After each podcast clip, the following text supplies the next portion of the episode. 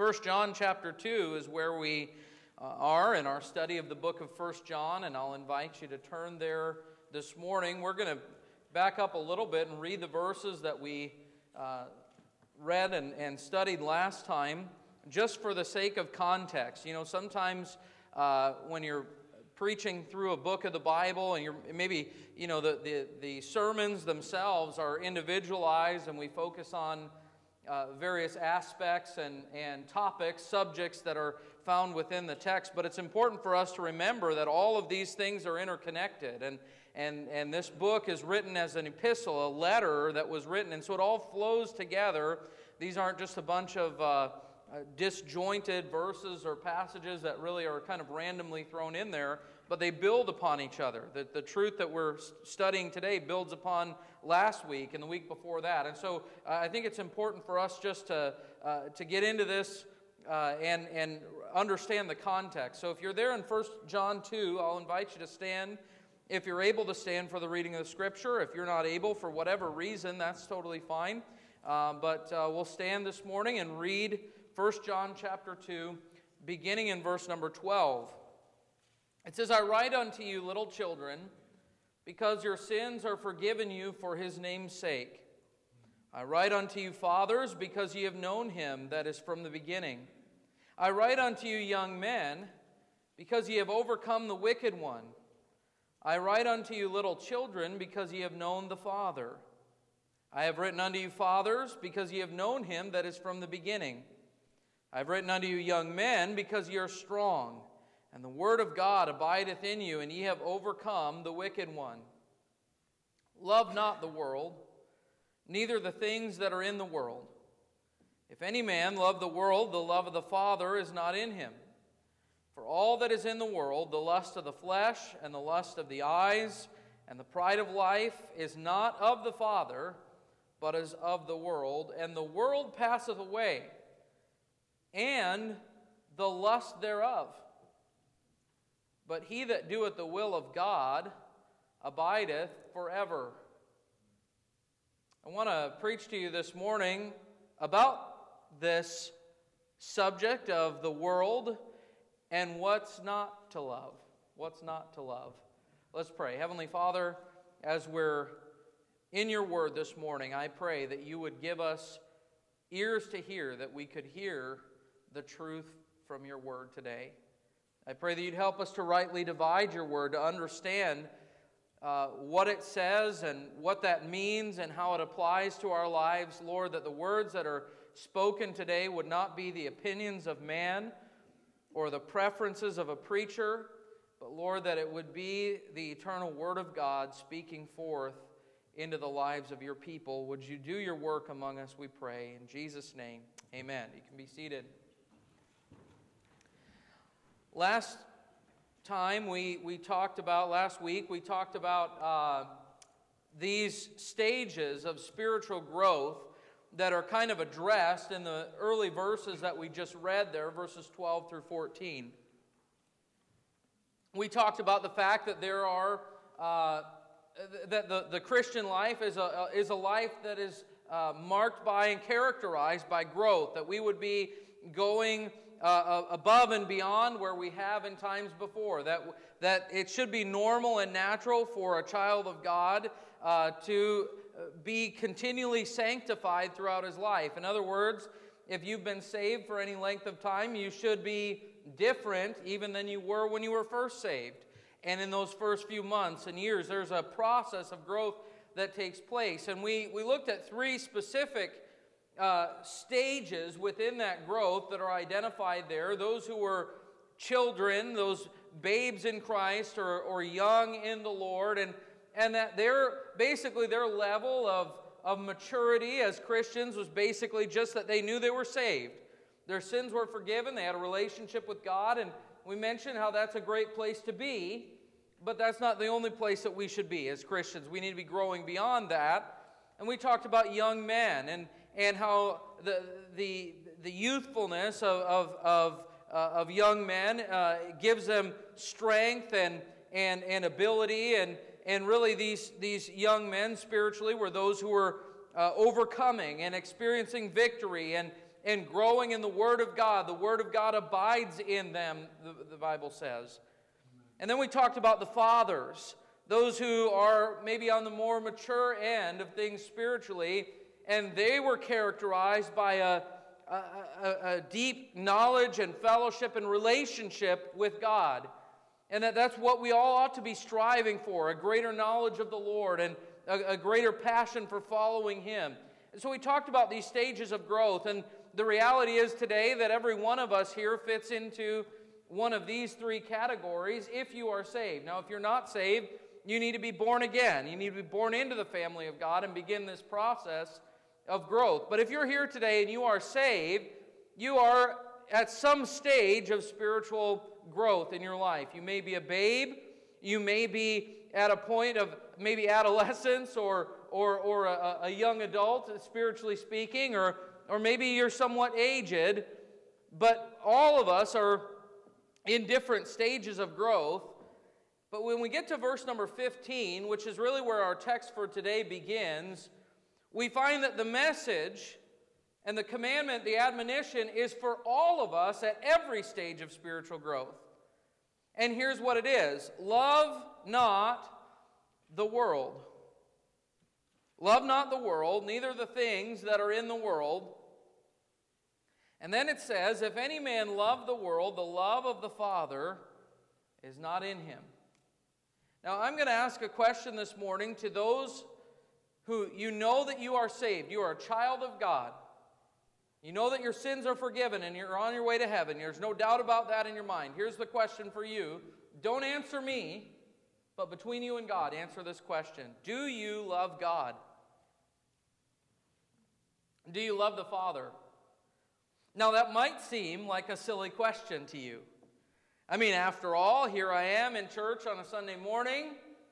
Uh, I'm, I'm here because I love God. Of course, I love God. He saved me. How could I not love Him? But I believe that this is an important question to ask ourselves because, according to the Scripture, we are commanded to love God, and we're commanded not to love the world because that contradicts the love of God in our lives. And so, in other words, it is apparently possible for you to be saved and not love God. That is a very real possibility to not truly have a love for God in your heart that's being worked out in your life. Now, I'm not saying that, uh, that anyone could possibly be saved and not have some, some love for God, but what I'm saying is not loving God in the, uh, in the sense that the Word commands us to. We are commanded to love God, and notice He commands us, love not the world. So apparently, it's possible for us to love the world, and then at the end of, of the verse, it says, the lo- if, if any man love the world, the love of the Father is not in him. So it is possible for you to be saved and not in love with God. Crazy as that may sound. Now, I fear that for too long, we, and when I say we, I hope you understand, uh, I'm not talking about anyone in particular. I'm not talking about this church in particular any preachers in particular, but just in general, Christians in general, I, I feel fear that for too long we have preached a shallow gospel that is focused primarily on men and really on our own well-being. Let me let me explain this to you. The average gospel presentation goes something like this If you were to die today, do you know for sure that you would go to heaven? I don't have a problem with that question. I think it's a good question. I think it's a question that everybody ought to ask themselves. Do you know that? but then the, the presentation goes on from there. Well, if you're not sure that you would go to heaven, don't you want to go to heaven? I mean, after all, one day you're going to die and you don't want to die and go to hell and, and burn in those flames. Don't you want to go to heaven where there's mansions and streets of gold and, and there's no more sickness or pain? Don't you want to go to heaven? Well, yeah, yeah, I want to go to heaven. Well, if you want to go to heaven, here's what you have to do you have to understand you're a sinner and that your, your sin separated you from God and that Jesus died to pay for your sins, and you have to call upon the name of the Lord so that you can be saved. And the whole gospel presentation is focused on one thing you need to escape from the flames of hell so that you can have the joys of heaven. That's what it's all about. Now, again, I'm not saying that that is a wrong thing in and of itself. Please understand me. Jesus himself said, Who hath warned you to flee from the wrath to come? So there is a, an aspect of this that is, uh, that, that, that is that we ought to flee from the wrath to come. And I'm not saying that a fear of hell is a wrong reason to be saved. We ought to recognize that our sin is sending us to hell and has separated us from God and that we need deliverance. But I just want you to know and think about this for a moment. When this is the emphasis, all it is is I don't want you to die and go to hell, I want you to go to heaven. The emphasis is man centered. The emphasis is all about what you can get for nothing. It's all about what, you know, hey, don't, I mean, after all, if you get saved, you, you've got this great fire escape, and if you do really well here on earth, you'll even get more reward in heaven. Anybody up for a bigger mansion? You know, and that's kind of the way that people think about things. Now, I'm not saying that someone can't be saved and have that mentality even. But this is a humanistic philosophy that salvation is all about us. That salvation is all about this idea that I, I want to be free from the consequences of sin and I want to receive the blessings of salvation. And since it's totally free, I guess I'll receive it. And you have all these people that are walking around today naming the name of Christ, claiming to be saved, and they're totally content with where they are spiritually because they feel, you know what? if I were to die today, I'd go to heaven. So, after all, everything's good, right? But, folks, we've been called to so much more than that. The Bible concept of salvation is this we were lost, dead in our trespasses and sins, on the road to destruction, on the road to hell. Listen, not only hell bound, but hell deserving. And God, in His great love and mercy, sent His only Son, who stepped down from His throne in heaven, took upon Him the form of flesh, lived a sinless life among sinful people, and ultimately took your sin and my sin upon himself, that disgusting, putrid, repulsive sin that we have uh, rebelled against God and rejected God and, and followed after all these wicked and abominable things, Christ took that upon himself. And then died in your place and in my place so that we could be delivered, so that we could be saved. The Bible says that he suffered a great contradiction of sinners against himself. It was a contradiction for Christ to become sin for us. And yet, God the Father made him to become sin who knew no sin. Why? That we might escape the flames of hell? No, that we might be made the righteousness of God in him. The gospel is this yes, heaven awaits those who are saved. Yes, praise God, I am free from, from the, the, the destruction of, of my sin, the consequences of my sin. I'm I, I don't have to worry about dying and going to hell. But listen, it doesn't stop there. I've been delivered from that wretched wickedness that separated me from God. I've been made free from that. I've been brought back into fellowship with God that I have lost because of my sin. And this is a, the, the purpose of God in my life. If, if His only purpose was to deliver me from hell and take me to heaven, then why didn't He take me to heaven when I got saved? He didn't. He left me here on this earth for a reason. He changed my life. He, he gave me a new life in Christ, and He's called me now to live and walk in obedience to Him and to allow the righteousness of God to be fulfilled through me by the Spirit of God that dwells in me. You see, the, the, the Bible picture of salvation is so much deeper and, and so much more, uh, uh, so much really more majestic, if you will, than, than what we've dumbed it down to or watered it down to when we make it all about man. The truth is, the message of salvation is not about us, it's about Him. It's about the fact that God would care for us enough and love us enough to be willing to save us when we did not deserve it.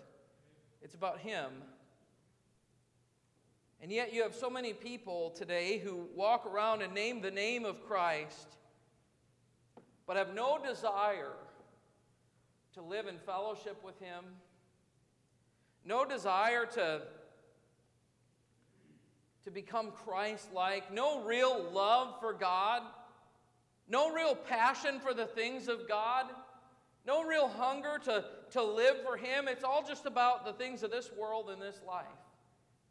And I, and, and I believe that there are people that are filling the pews of good, solid, Bible believing churches who really believe I'm saved and I'm on my way to heaven. Here's what I'm going to do I'm going to live the very best life that I can right here. I'm going to have all the fun that I want to have. I'm going to indulge in all the things I want to indulge in. And when I die, I've got my ticket to heaven right here. And that's the way that they live. Folks, that is not what we've been called to. We have been called to love God.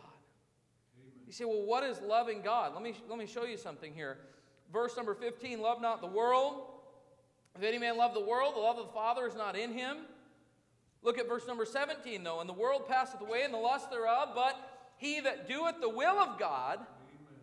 abideth forever. In other words, the love of God is, is demonstrated by doing the will of God, by obedience to him. In other words, if I love him, my desire is going to be that His will is accomplished in my life. Amen. Hold your place here and go with me to the book of Colossians, if you would please. Colossians and chapter number 3. Colossians 3 is a, an admonition to believers, Christians, those who are saved. Colossians 3 and verse number 1. It says, If ye then be risen with Christ. Now, who is risen with Christ? Well, if you're saved, you're risen with Christ. you, you've, been, you've been born again. You were dead. Now you've been raised spiritually. If ye then be risen with Christ, seek. Seek those things which are above, where Christ sitteth on the right hand of God. Set your affection on things above, not on things on the earth. He says, if you're saved, you ought not to be seeking after the things of this world, but rather seeking after the Lord and things of eternal value.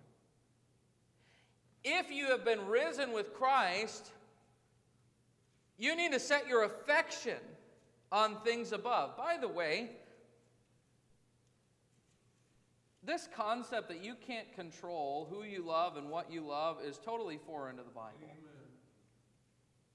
Because we're commanded to love certain things and not to love other things. We're talking about that this morning. If you're commanded to love something and not love other things, that means that you have some control over that which you love. And he says, set your affection on things above. Affection, love, the, the, the, the demonstration of love.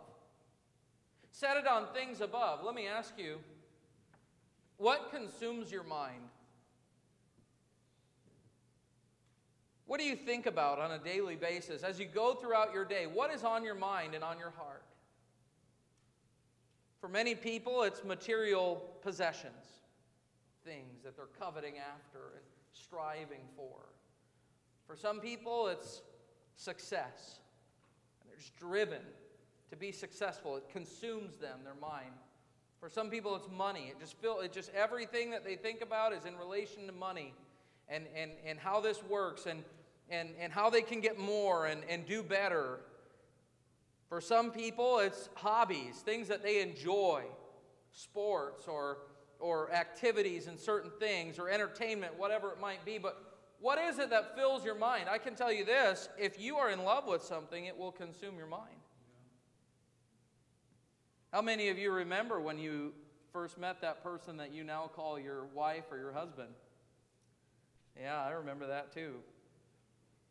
I remember how many of my thoughts were consumed with who is now my wife.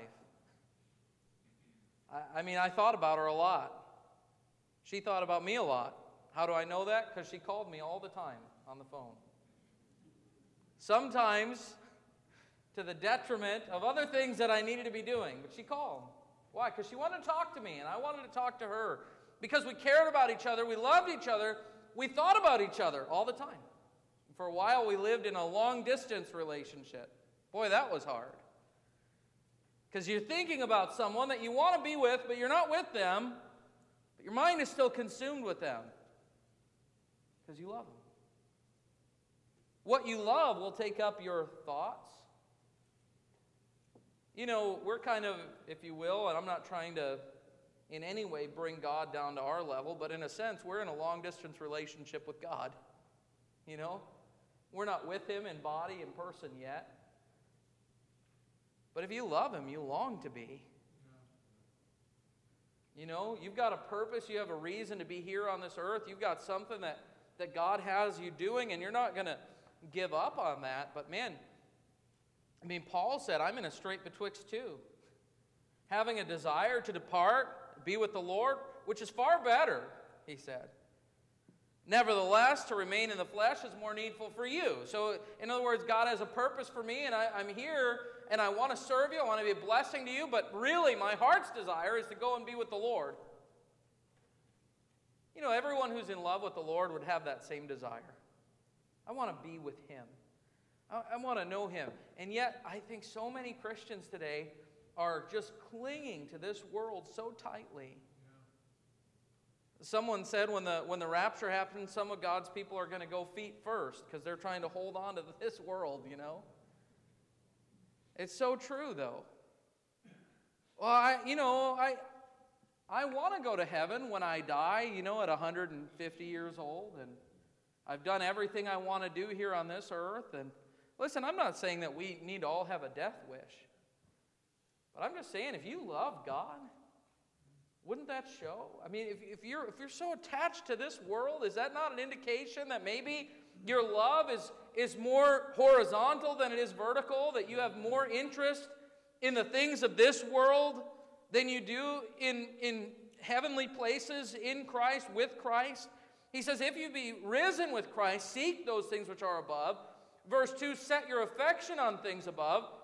Verse 3 says, For ye are dead and your life is hid with Christ in God. When Christ, who is our life, shall appear, then shall ye also appear with him in glory. And then notice the first part of verse 5 Mortify therefore your members which are upon the earth. The word mortify literally means to put to death. In other words, all the things that that mattered to you before salvation, you need to die to those things. And you need to live for one thing and that's eternity. You need to love the Father, you need to love the Lord. He that doeth the will of God abideth forever. And so, apparently, it is possible. By these scriptures that we've read, it is possible for a Christian to quote unquote fall out of love with God and fall in love with the things of the world. If you go back to 1 John chapter 2, I want you to notice John's concern. Notice the, the way that he's written this book, and we've mentioned this a couple of times. It was written with the heart of a, a spiritual father, a, a spiritual leader who cares about the people that he's writing to. He cares about their, their state, their condition, not only physically, but he cares about them spiritually. And he writes to them using words like, My little children. He, he cared for these people just as, as a father would care for his own children. And just as you have concern for your children and you desire things for them, he's writing with that heart of a father that says, I, I love you and I want what's best for you. And he's just addressed children and fathers and young men in all these groups in every stage of life. Here's a warning love not the world I care about you, I'm concerned about you, and I know that this is a very real possibility that you could at some point become consumed with the things of this world, and I want you to know that it is not good for you spiritually. Amen. I want you to guard yourself against the love of the world, Folks, listen. The love of the world naturally creeps into our lives. I don't know exactly why that is. I know that ultimately it's because we still live in the flesh and our flesh is carnal. I'm spiritual, Paul said, but my flesh is carnal, right? And I live in this flesh, and this carnal, worldly, wicked flesh is so susceptible to temptation, to enticement, and we are bombarded constantly. And if this was a problem in the first century, how much more is it a problem today? We're constantly bombarded with advertisements and, and, and, and we just have the world before our eyes all the time, it seems. Just all the, the wickedness that goes on in the world, but even things that aren't necessarily wrong and sinful in and of themselves, just all the things of the world that we can easily become enamored by this and begin lusting after these things and desiring after them. And John says, Listen, my little children, those who I love, those who I care about, those who I'm concerned for, don't fall into the trap of falling in love with the world. Love not the world. He's talking about the world system, just this place that we live, the, the, the society around us, everything, this world that we live in. Love not the world, but then he says, neither the things that are in the world. Not just the world itself, not just, uh, don't, you know, he's not saying that it's a, a wrong thing to walk out in nature and and say, Boy, this is beautiful. I really love it here. That's not what he's saying. He's saying, Don't, don't consume yourself with the things of this world. Don't, be, don't, don't fall in love with this. Proverbs 4 and verse 23 says, Keep thy heart with all diligence, for out of it are the issues of life. In other words, you need to, you need to be concerned about this in your own life. guard yourself, guard your heart, because every one of us is susceptible to falling in love with the world. Sometimes spiritually mature people, even, are more susceptible to failure because they believe that they're not. 1 Corinthians 10 and verse 12 says, Let him that thinketh he standeth take heed lest he fall.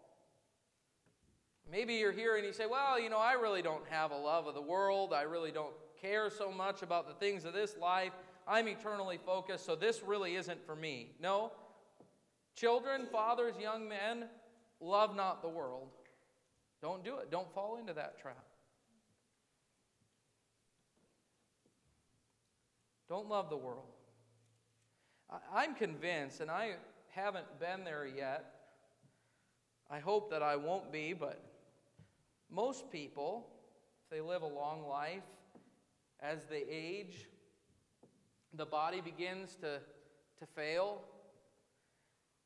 And I mean, even in this room today, we've got some folks, some older folks who are just struggling with health problems, ongoing issues, and, and burdens. And I think if you were honest, you'd have to admit life is just harder than it used to be. It's just harder to get up in the morning and function throughout the day. And, and, and I've talked to, to some folks, some senior folks, elderly, who've talked about the, the aches and pains of life and all the health problems that come with it, and then the burden of you know burying loved ones and family that you and friends. And uh, it seems like as people get older, they attend a lot more funerals of people they know, you know. And as I've talked to these people, there's been kind of one general sentiment among them that this life just isn't quite as good as it used to be. And I really believe that God has a purpose in that. I believe that God's purpose in allowing us to go through that near, as we near the end of this life is to kind of detach us a little bit from the love of this world. To show us that things aren't as great and as grand as we maybe once thought they were. and to prepare us to be ready to go home and meet the Lord, you know? He's telling us don't love the world. Love not the world. There's a concern that he has for them. But then I want you to notice not only is there a concern, but the reason for the concern is because it's a contradiction. Look at verse number 15 again. Love not the world, neither the things that are in the world. If any man love the world, the love of the Father is not in him. You know what he's saying here? It's very clear. You cannot love God and love the world at the same time. These two things are mutually exclusive, they cannot exist together. So you can't sit there and say, Well, I love God, but I'm also carnal. That doesn't work. I, love God, but I, I, but I also really love the world. I, I'm so excited to go to heaven, but you know, not today. not for a long time. Because I, I, there's, I just, there's certain things in this world I want to accomplish. I want to do this. I want to do that. And, and I want to have this and experience that. And so when my time comes, I'll be ready, but not until then. No, you're loving the world. You can't love God and love the world. It's impossible. Jesus said in Matthew chapter 6, and let's, in fact, let's go there if you would, please, with me. I want to just show you what Jesus said about this. Matthew chapter 6, here in the Sermon on the Mount, as he's speaking to his disciples, he says in verse number 24 No man can serve two masters. For either he will hate the one and love the other, or else he will hold to the one and despise the other. Ye cannot serve God and mammon. Now, mammon just refers to the things of this world. Some people have said it means money, others have, have, have just talked about how it just means the material things of this world. But the concept here is this you can serve God, love God, or you can love and serve the things of this world, but you cannot do both. Notice he didn't say it's difficult to serve God and mammon. He didn't say it's really hard to serve two masters.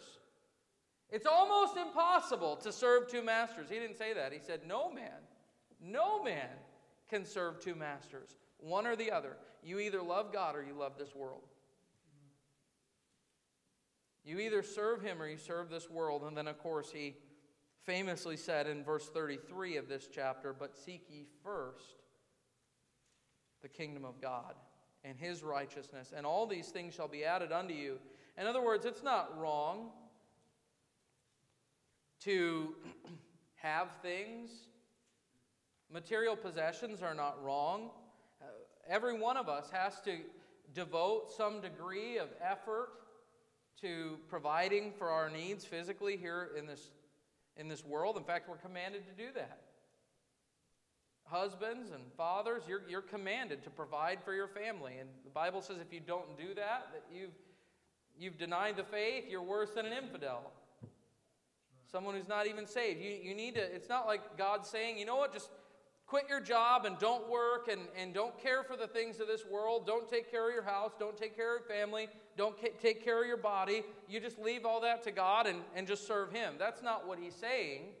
But What he's saying is this the number one priority in your life needs to be the Lord. Seek ye first the kingdom of God. That comes first in everything.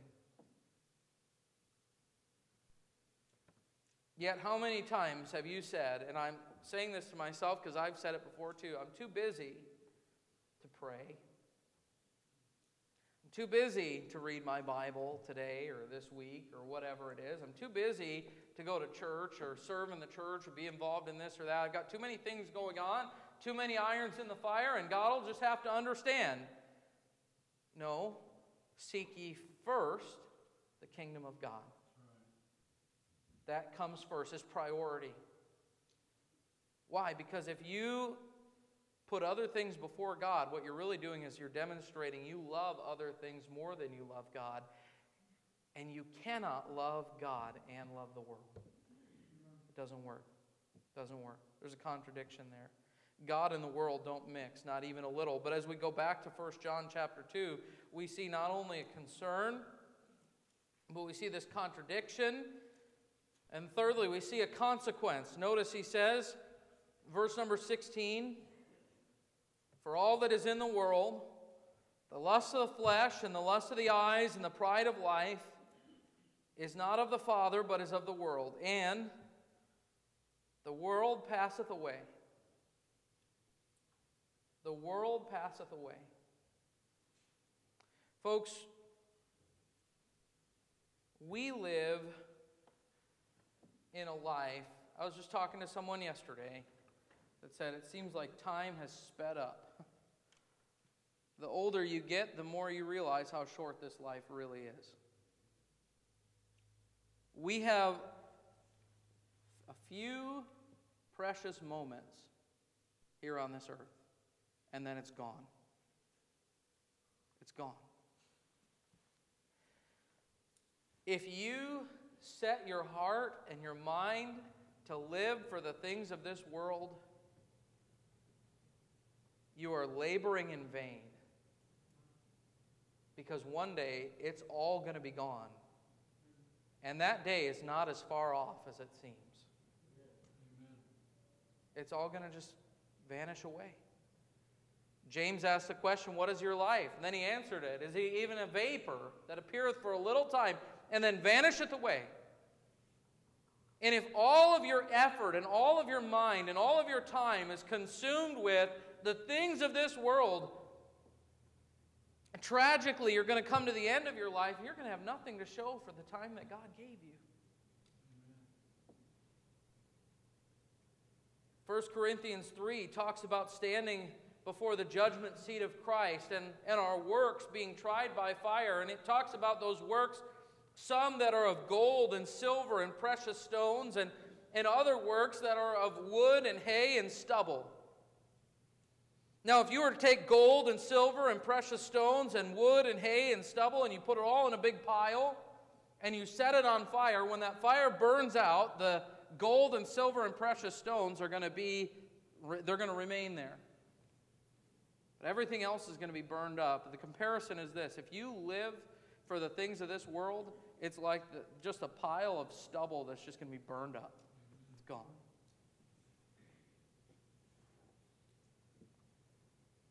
How tragic would it be to live our life and come to the end of our life and realize that we have nothing? We did nothing. We, we, we wasted it. There was nothing worth nothing of eternal value, nothing of eternal worth that remained. Notice also, though, that he doesn't just say the world passeth away, but he says the world passeth away and the lust thereof. In other words, the things that seem so important today, in eternity, they're not going to matter. The things that we desire and just have to have, when we get to heaven, our, our desire for those things is going to be gone. We're not only going to wish that we had those things still, we can't bring them with us. No, actually, we're not even, we're, we're not even going to care whether we had them or not. Because the, the world passes away, but so does the desire, the lust thereof. When, when you stand before God, only, thing, only one thing's going to matter, and it's Him. And your life of service for Him. You're going to wish that you had given more of yourself and more of your time and more of your effort to the Lord and not to Him. But, but, look at the very end of verse number 17. But he that doeth the will of God abideth forever. There is an, uh, an abiding endeavor. There is a way that you can take these few days of this life and make them count for something that is actually worthwhile. Amen. What is it? To do the will of God. Amen. Set your affection on Him and fall in love with Him. Do His will in your life. It's worthwhile, it's of eternal value. Don't fall into the trap of living for the things of this life. I cannot tell you the number of people that, that I have counseled and, and tried to help people that have this mentality I'm going to serve God, I, I'm, I'm going to give to the Lord, I'm, I'm going to make Him a priority in my life once I get past this hurdle. Once I achieve this. And for some people, it's, you know, it's, it's short term.